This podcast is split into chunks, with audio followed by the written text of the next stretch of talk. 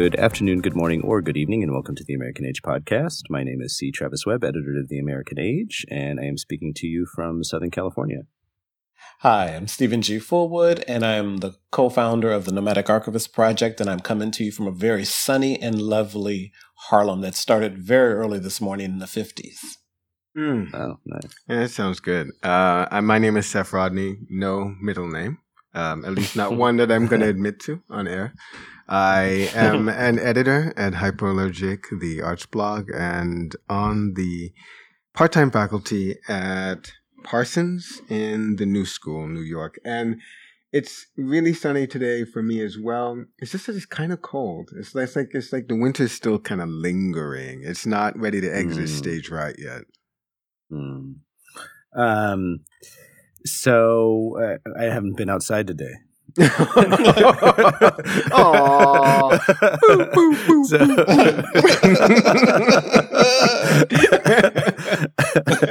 um, so uh, we're continuing our conversation uh, about uh, Michael Jackson and and all of the various tendrils that his life touched on. Um, this is to remind our listeners that we practice a form of what we like to call intellectual intimacy, which is giving each other the space and time to figure out things out loud and together. So we are continuing our conversation uh, this week uh, with Michael Jackson and the various tendrils that his life uh, reached into and affected. And one of the topics that we thought we might take a crack at very carefully because many sacred cows lay there. And, and I should say, and I mean no snark by that, right? I mean they're they're probably very they're not probably there are very I mean all my academic language jumps out, right? All my caveats all the time. So mm-hmm. there are very good reasons to have those sacred cows in this area, but we thought we might tentatively explore what do the people who have been victimized by Michael Jackson, who have been subject to his whims and his appetites, whether they be criminal or not. So we can kind of bracket that, right? I mean, this would really apply to any soup, you know, megastar, someone with that much social power. What do they get out of that proximity? What mm. do they hmm. get out of that encounter? What's the pot of gold at the end of that trek through hell? So we thought we might poke at that a little bit uh, Stephen and Seth, either one of you want to venture there? Well, I think the first thing that occurs to me is not to talk about Michael Jackson per se. Mm. I think mm-hmm. I want to talk about other people who have essentially come into an aura of celebrity because they've spent time with, been associated with other celebrities. And I think mm-hmm. now uh, people like Amber Rose, and I think of people mm-hmm. like Kim Kardashian um, okay. And maybe and maybe the conversation changes a bit because they are both women and they're both really attractive women and and part of their cachet is generated by their physical attributes. Okay. Mm-hmm. And it might be slightly different. That's all I'm saying from from the Michael Jackson megastardom kind of um, scenario. But mm-hmm. what I've what I'm thinking of now is if I remember the story correctly, and I don't know that I do, but Amber Rose, I think, rose to rose to fame. Um, that was unintentional. rose to fame through her association with, I think, to start off with, some big ballers. Um, I think it was Amar'e Stoudemire, the basketball player who used to be. Mm. Um, well, I used to be on the Knicks. He was on a lot of teams before that, a few teams mm. before that, but whatever. So she got to know him, and I think they were involved sexually. And then she was involved with and I'm not going to get the order correct because I do not pay enough attention. I well, I don't, I don't, I hardly pay any attention to these kinds of stories, but I pick up some things um, through osmosis. I think she was involved with Wiz Khalifa. I know she was involved because they've talked about it incessantly. She was involved in Kanye West. Mm-hmm. There's and what has happened to her life subsequent to the, her involvement with these celebrities is that she's now, I think, again, I'm, I, am my knowledge is spotty here, but I think she had a perfume out or a clothing line mm-hmm. or something like that, mm-hmm. lingerie line. Like she was mm-hmm. able to start essentially a sort of business. She was able to mm-hmm. become a sort of her own marketing business entity because she leveraged her association with these other celebrities into a kind of stardom for herself. So she's been in, you know, uh, YouTube videos. She's been um, on panels discussing women's uh, agency. Uh, mm-hmm. She mm-hmm. has essentially created a career. Um, and I think there's a, there's a similar story that's that's gone on with Kim Kardashian after the sex tape with Ray J was released. Is mm-hmm. that Ray J? Is that is that right? It, it, yeah, it is Ray J. That sounds, Ray sounds right. Yeah, yeah, that's uh, um, Brandy's brother. Yeah, right. That's it. Made her infamous and then famous, and then she was friends with some someone else. I don't remember who. Maybe it was um the uh, Paris. Paris, the, Paris Hilton. Paris Hilton. Right, mm-hmm. right, right. But she's leveraged that, right? Like she. I don't want to say that she's leveraged that into a relationship with Kanye West because I think having a rela- having a marriage with someone is is just a is just a, a thing that takes work. So, to quote Kanye though, I'm not gonna say she's a gold digger, but you know she ain't with no broke nigga. Um, mm. she okay. has she has worked whatever levers and pulleys of power vis-a-vis mm-hmm. stardom that she's been able to get a hold of. She has pulled and worked in such a way as to give herself essentially a social and financial another rung on the on the ladder. Right? Mm-hmm. She's she's ascended that social socioeconomic ladder.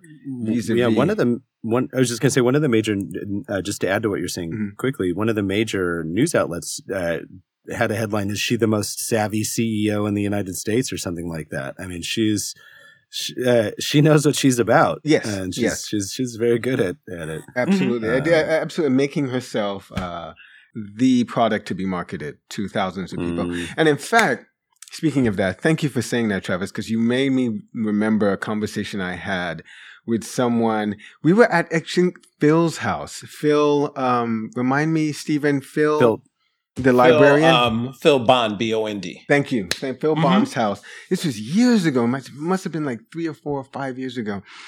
Mm-hmm. Just hanging out, having uh, some snacks. Um, I think it was maybe somebody's birthday or a celebration of some sort. And Phil had a friend along who was a woman who worked in marketing, I think. And mm-hmm. she, the way she talked about her business was she was very savvy about the ways people get manipulated through various mm celebrity associated marketing schemes. And she said she was talking about some show. I guess the Kardashians at some point had like a show where it's like re- real time, real life with the Kardashians. Like they're following them around mm. and watching them all mm. day mm-hmm. long. Something like that. Mm. Some reality show. Is that does this That's still on the air. It's called Keeping Up with the Kardashians. Is that what oh, you're okay. referring to? Okay. Okay. Thank you. Thank you. And and uh, I am uh-huh. totally fine with looking like I have no idea what I'm talking about where reality TV is concerned because I I really don't. Mm-hmm. But so mm-hmm. keeping up with the Kardashians, she said at one point Kim Kardashian was on the sofa, like working on the computer ostensibly, and she had on this fur stole, mm-hmm. right? Uh-huh. And she's like drinking something and people are kind of I, she was concerned or other people were concerned that she was going to spill something on it maybe she spilled something on it whatever. She's like this she said and i'm gonna quote her so please don't take this to be my words. She said this bitch had on a mink stole and was drinking Kahlua cream or whatever it was and and she did it because she knew that people at home would want to do the same thing. They would want to be on their couch at whatever time of the afternoon, mm. nothing else to do but just kind of like play online wearing a mink stole. For what? Like there's no God, there's no earthly reason for you to have on a mink stole at home while you're like ostensibly working on the computer or or surfing mm. online and, mm-hmm. and having a, a, smoothie or whatever it is. It's mm-hmm. just, it's only done to make people envy your lifestyle mm-hmm. right? Uh-huh. And there's a way in which that is consistently leveraged by people who come into touch with stardom, at least now. That one of the, and so to answer your question, and this is a very long way around the bar, and you'll forgive me, people do it in order to actually gain social and cultural capital that they can then essentially transform, mute, morph into actual economic capital. 2 mm-hmm. they do it in order to rise. It's it's it's it's a, a mutually enforcing kind of um, dynamic. They use that association to rise in social status, right? F- feedback is that? Yeah. Well, I think it's it's more synergy. There we go. Right. It's synergistic. Mm-hmm, mm-hmm. And three, they then turn around and having become these stars in their own right, use the same kinds of leverage to make people want the lifestyle that they mm-hmm. now have. Does that sound about right? I, am going to let Stephen jump in. I, I, think I probably disagree, uh, but I, am going to let Stephen jump in. Mm. So, well, let me jump in. So I have so um, just a couple footnotes to what you're saying, um, Seth, about uh, Kim Kardashian. Just a couple of notes. So years ago, I uh, read this piece called "The Real Reason Why Everyone Hates the Kardashians," mm. and this is um, this is from Cracked.com. I'll send the um, link to you both later. And but one of the things I thought was really interesting about it is that they say, "Hey, you know," starts off, you know, it's a jokey thing. The Kardashians are the worst, huh? Am I right? No, I'm not right. In fact, if you did agree with that, I have some bad news. You're the worst. If you're wondering why I say that, you can hear all about it, you know, in this one podcast. But it's excerpted here, and number five out of the of the um, five reasons is we scapegoat them for things we're guilty of. Right. Mm-hmm. And so they talk about this moment where, you know, social media exploded and and all of that, but the most probing one of the five comments which I really really like is that we we get Kim Kardashian and our Kardashians kind of wrong but they end up being the scapegoats for all this other stuff. So, mm-hmm. so essentially, she may have made her money or make gain notoriety from the Ray J sex tape, but mm-hmm. she was actually running businesses before that. Now, depending, okay. on, you know, you know, so it says something. Kim, Kim Kardashian started and ran various businesses, eBay stores, closet organizing, all this nonsense. Okay. Um, mm-hmm. Here I am saying the various thing that um, that funded mostly by money she got from her father. Here's the okay. thing though. Mm-hmm. He didn't just give her the money. Mm-hmm. He actually gave her the money. He loaned her the money with interest. Mm. And that he was able to give her a leg up in the world. Like he has some, she has something before this Ray J thing, before this Paris Hilton thing. Now, right, right. going to Travis's question about, you know, what do people gain from it? Of course, people have been gaining from other people's social capital forever, right? Mm-hmm. Mm-hmm. What I wanted to get back to, and I know Travis will probably circle back to it, is is this idea um, what tra- what constitutes abuse and what constitutes this dream of being able to get to the mm. thing without the abuse, right? Mm. so I will talk about Michael Jackson. I will say I wonder about what those kids are doing today. Mm. Like Macaulay Culkin didn't really benefit from Michael an association from Michael Jackson. He had his own mm-hmm. fame, mm-hmm. or mm-hmm. um, Emmanuel Lewis, or some of these other um, kids. Mm-hmm. But mm-hmm. I'd wager to say because there's um, a website where they actually talk about all of Michael Jackson's um, alleged victims, mm. and a lot of them are just regular people. Mm. So I don't know if they were able to leverage it in a way that you know other people. Mm. You know, I don't even know if anyone was able to ledger le- I mean, people leverage. that, that weren't people that weren't in this documentary, right? Sort of, right. Yeah, you know, yeah, exactly. Yeah. So it's an interesting thing to think about. When you first said it, I was like, well, I think people constantly do that. It's just that it's almost like the lottery. It's just like one out of you know a million ah, people that are able to ah, boom. And Kim Kardashian, good point, who seems like she did, also had you know roots a little bit deeper than that. So, okay. Mm-hmm. um, so the thing that I uh, thought of, it's not that I I don't I, I probably shouldn't say I disagreed with what you said, Seth, because I I think all of that stuff is right. Mm-hmm. I think that it runs deeper than that though mm. and the the example that i would give is plato's symposium mm.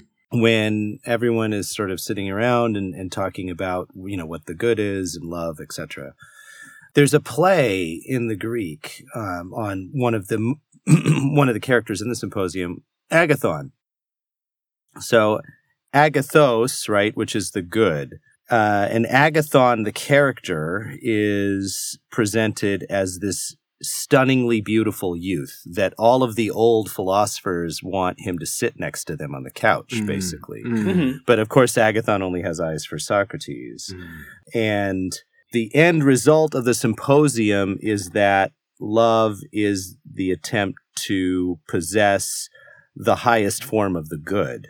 Okay. And the the good being agathos mm-hmm. and being the beautiful youth, mm-hmm. Agathon. Mm-hmm. So basically, the highest good is to possess the beautiful young man mm. and the kind of that sort of physicality of it. Mm. Mm-hmm. And of course, Agathon is is ready and willing to indulge in this proximity because mm-hmm. of because of Socrates' wisdom and his his his genius. But this sounds very um, libidinal, by the way. Yeah, yeah. Yes. Okay. I, I think there are a couple of very base things at the bottom mm-hmm. of of these desires. Mm-hmm. Um, eh, one is that are we sure as as as difficult and as damaging as these associations are, and as as repulsed as I am by um, Michael Jackson's affinity for uh, young, it seems, boys. I, I, didn't. I don't know if there are any allegations of abuse around little girls, but I haven't seen it. Um, mm-hmm. Yeah, um, is is that proximity to genius and brilliance and the desire to be near it uh, is really, really old, mm. and we have thought and felt that it was worth it for a really long time. Mm. I mean, mm. what what would you be willing to do to sit at the foot of Socrates? Hmm. You know, what would you be willing to do to hear a sermon from Jesus straight from his mouth? Hmm. What would you be willing to do to hmm. live near the Buddha? Like mm-hmm. the and for us, right? Uh, uh, we we are a material. Our spirituality has become materialized in the United States, right? I mean, there's criticism to be had around that but the way that we experience transcendence is through material culture mm-hmm. and and in all of the material in all of the trappings of material culture mm. and so what i think mm. these people are after is and what i think they experience and what i think kim kardashian taps into is transcendence which mm-hmm. is which is which is not to be a dying rotting monkey Wow. And and, yeah. and, and and and to be something other than what we are. Wow. And hmm. and I think that that is that is what the economic critique always fails to grapple with. Mm. Even though I think it's true, and of course all of these there are all these great trappings that come along with economics, right? Or or, or being a, a, man or woman of means. Mm-hmm. But really what what grabs us is is that is that we want to be something other than what we are. Uh, I would love to push back on that, but I am thinking about the picture of Dorian Gray.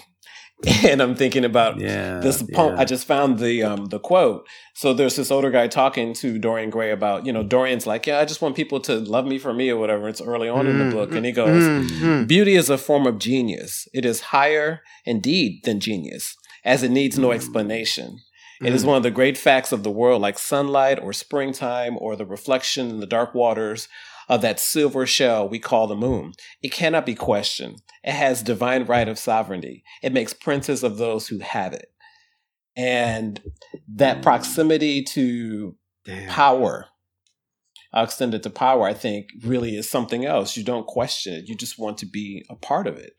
And, mm. But that base desire thing, I think, is really necessary. And I do think that I think you're completely correct, Travis, about when people, oh, she's just, you know, she's just was it facet, uh, not facet. She was just surface, and she's just wants mm. things. It's what those things do. It's what they represent. Mm. You know, in the imagination. And yeah, transcendence in this country more often than not is connected to material goods and the acquisition yeah. thereof. So, so, this makes a lot of sense to me, and uh, particularly in light of my frustration, even. I'm not sure what the word is. I'm thinking of the state of being appalled kind of constantly by the mm. people who sucked up to Donald Trump uh, upon his election. I remember particularly being disgusted with Steve Harvey running over to the Trump Hotel to kiss the ring, so to speak. Mm-hmm. Um, and people were saying, people were writing things like, well, you know, he wants a Miss America pageant, whatever, whatever.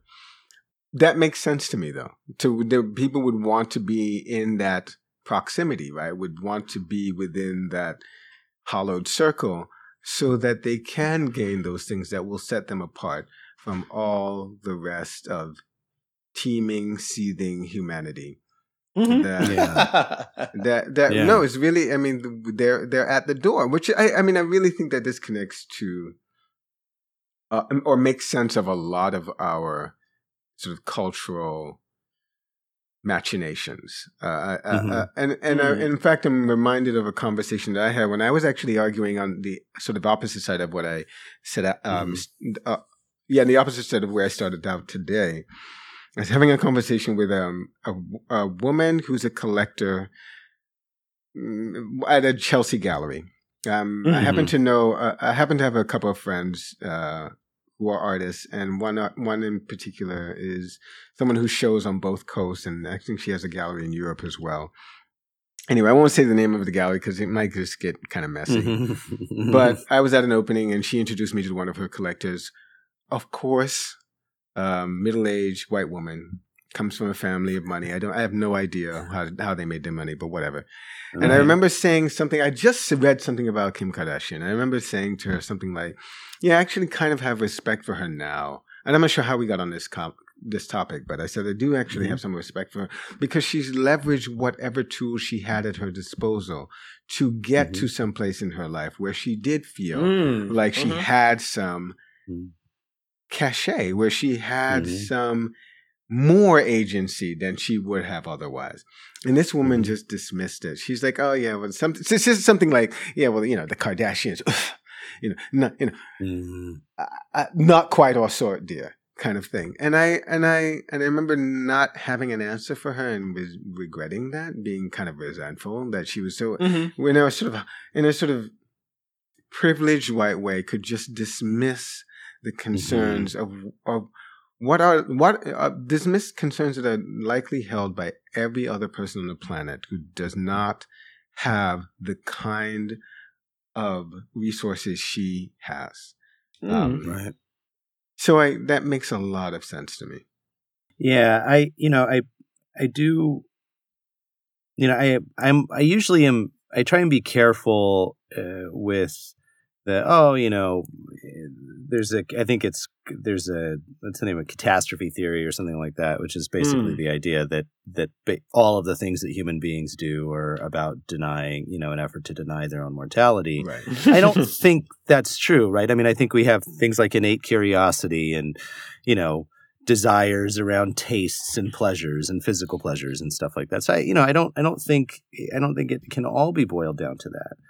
But when you have that kind of potency mm-hmm. and and and that when you can be sort of the center of gravity to that degree mm-hmm, mm-hmm. Uh, i i think you i think the only move to make at that point is is an existential one like what what motivates and provokes and animates us in deep ways. Now, not necessarily every single person, right? I mean, I just like there. Did you guys see that article with the woman with the that like doesn't experience anxiety or pain or something oh, like that? Yeah, yeah. I this like Scottish, I glanced at it. this Scottish woman. It looks like maybe there's some kind of genetic relationship between physical pain and anxiety, um, you know, actual worry um, mm-hmm. uh, that they're you know trying to unpuzzle or whatever. So you know, I, I you know, sh- shapes and sizes there are a myriad of them, um, but you know when when you want to be that to bring it back to Michael Jackson. When you see the video of the kind of hysteria mm. that has taken a hold of people in his mm-hmm. proximity, mm. and the desire of the people to be near that. Mm. Um, mm-hmm. In some ways, I it's not that I don't think you know. I mean, we talked about the parents, and it's not that I don't think that the parents were had uh, were derelict in their duties. I do believe that, but I think that our history has oftentimes be has been driven by our enthusiasm for things that break familial bonds. Mm-hmm. And for whatever reason, Michael Jackson embodied that. And and what these people got out of that proximity was a kind of transcendence, right? I hmm. mean, that that's that's yeah. what they were. That's what they were participating in. Mm-hmm. And you think about it, so I just pulled up Michael Jackson's touring since Bad, right? Because he really mm. didn't tour for Thriller. He toured with the Jacksons for their Victory Tour in '84. Mm-hmm. Um, so ah, the Bad Tour was from '87 right, to '89, right, and you know, there are a number of concert videos where people are, you know, they're just showing people pass out and being carried out. Mm-hmm. What is that? and early on, my question for both of you was wondering whether or not a Michael Jackson fan of that caliber, of that that emotional, um, that emotion, that filled with that emotion, what are they responding to? Like, yeah. At Schomburg, for example, when I worked at the Schomburg Center for Research in Black Culture, you know, there were a number of people running through, right? One day Oprah came through and she walked past me. One, she was shorter than I thought she was. And I just uh. remember going, Oprah just walked past me and something something in me perked up. Now I have all kinds of critique of Oprah and her show, but uh-huh. seeing her, seeing the back of her head because she didn't stop was something else. I was just like, wow, that's really interesting. You know, it was something in me uh-huh. that kind of went, oh, okay. But I was curious about what animates people to make them want to pass out you know, there's the there are the crowds, there's the music, there's Michael Jackson, there's a proximity to Michael Jackson, there's what Michael Jackson babies are still coming out today going, I love Michael Jackson. I don't understand it. Mm. And I do I want to know what it is. And I was I think that's one of the next things I'll start, you know, to go down a rabbit hole with is how people would describe Michael. There are people who want to sue what is it? They want to sue HBO and and, mm. and about the documentary, but my brain is going, but what is that base need like I get, ex- I have never been to a Prince concert, but I was excited by Prince, but I've never passed out. well, well, I think I think you raise a very fascinating question, which is given the way you you just phrased it, Stephen. You said that there was something in you that mm-hmm. responded to Oprah yeah. passing by. Right. I was trying to find something I, appropriate. Yeah. Right, but I'm not even I'm not convinced that it is in you. I think that there's something in the air. There's like an electricity. Ah, it's like a attenuator, maybe. Okay, okay. And oh, maybe, um, and mm. well, it's a it's a bad metaphor. So I'd appreciate the help with it. It's like, or mm-hmm. maybe unwieldy is the word I'm looking for. Un, meta, unwieldy metaphor. Maybe it's electricity that is generated by them or generated by their sort of position in the world, so that you as a receptor may not be that sensitive to the power there. My brain might not be attenuated to that kind of excitement. Might might not be attuned to that kind of excitement exactly. And then other people might be far more, right? Like mm. other people might be because I've felt that in myself like having people mm-hmm. you know when I worked in the Beverly Center, when I worked in Beverly Hills, um now in my position as a as a as a as an editor at Hyperallergic, I've been around enough of those people, and I've noticed in myself how the the my sensitivity to their mm-hmm. let's just call mm. it power. Um, I don't really have a better word. The, okay. My sensitivity to their power has waned over the years. But I remember the first time being around people like um, even one of the Wayans brothers was shopping. I mm-hmm. remember being just sort of like tongue tied, like I don't know how to process this. I don't know. Right. What do you say to somebody that you've seen on television or in movies or on stage? Yeah, right. Do do? It's like I don't. The, and know. they're just people. Once you start to talk, you get a right. real person. you know that is that is exactly right. I don't know. I mean, there, but there, there may not be some. There is. So this is what I'm, I'm getting at. I suppose is there is a combination of something in you and something in them, or something that trails after them, something that surrounds them, which has something to mm-hmm. do with with a kind of. I don't know if I want to call it transcendence, but a kind of they occupy another echelon of human hmm. capability, right? They are somewhere else. They're not quite here I don't look at them horizontally. I have to look up at them, right? Yeah, mm. yeah, it's a mm. good analogy.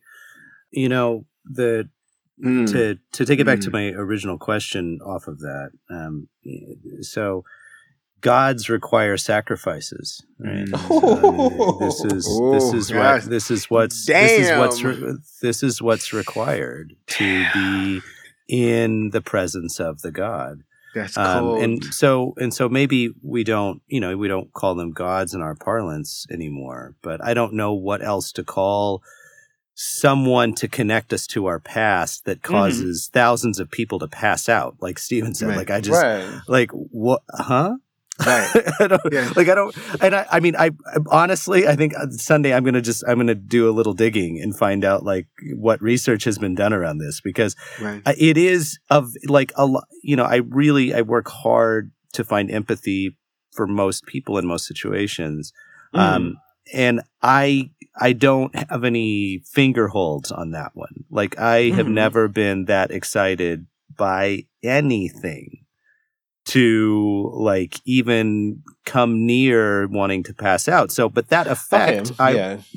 that effect, I would say, is basically, you know, again to connect it to our history, divine, right? It's kind of the mo- the contemporary version of of divine proximity, Yeah. of of the Mm. essence of inspiration, you know, uh, all the rest of that, and that requires a sacrifice. That requires that Mm. that you give something up um, Fuck. to be near it and and these mothers gave up their children to be near it and Mm.